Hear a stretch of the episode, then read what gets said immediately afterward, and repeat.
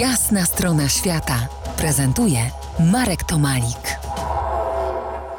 Cezary Skubiszewski jest chyba najmniej znanym polskim kompozytorem muzyki filmowej w kraju nad Wisłą i to pomimo licznych nagród czy ilustracji filmów z hollywoodzkimi gwiazdami jak choćby Catherine Zeta-Jones czy Guy Pearce w rolach głównych. A wszystko dlatego, że od wielu lat mieszka i tworzy w Australii. Nawiązałem z nim kontakt Tamże, właśnie w Australii, nagrałem długą rozmowę i ku mojemu zdziwieniu okazało się, że podobnie widzimy tamten australijski, jakże inny od naszego świat. Posłuchajmy. Cezary, jak wspominasz swoje pierwsze w Australii podróże?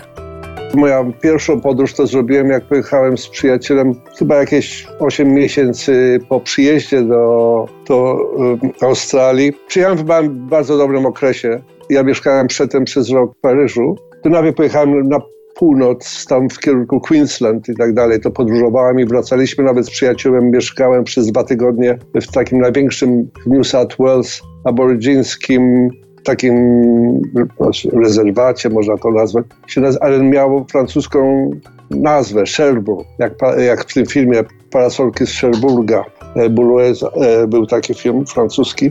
I także jak wyjeżdżaliśmy z przyjacielem, to było przynajmniej ze 30-40 aborygynów stało i krzyczeli Viva Poland. Ja nigdy tego nie zapomnę. Uroczysty moment. Jak to się w ogóle stało, że wyemigrowałeś do Australii? Jednego wieczoru w Warszawie, ja się wychowałem i urodziłem w Warszawie, i na takiej tak zwanej prywatce rozmawiałem ze znajomymi, z taką trójką moich przyjaciół. I tak mówimy, ja mówię, no jak studia skończę, to ja może bym sobie gdzieś w Bieszczadach e, kupił trochę, jak będę mógł, ziemi. A ten właśnie przyjaciel mówi, no ale to tak ładnie brzmi, ale to, czy to musi być, muszą być Bieszczady? A ja mówię, o czym myślę? Mówię, no, co byś pomyślał o Australii?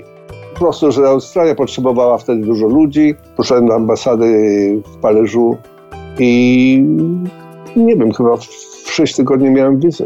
Tak jak przyjechałem, to był taki okres niesamowitej tak zwanej prosperity i także no, można było tam znaleźć pracę łatwo, z tym, że tutaj nas było częścią zobowiązania rządu, żeby ludzie się uczyli angielskiego, także przez tam kilka miesięcy zapłacili, żeby mieć full time na całe dnie e, e, nauka angielskiego. Nauka gry na pianinie zaczęła się od szóstego roku życia. Także moja mama była świetną pianistką, tak samo.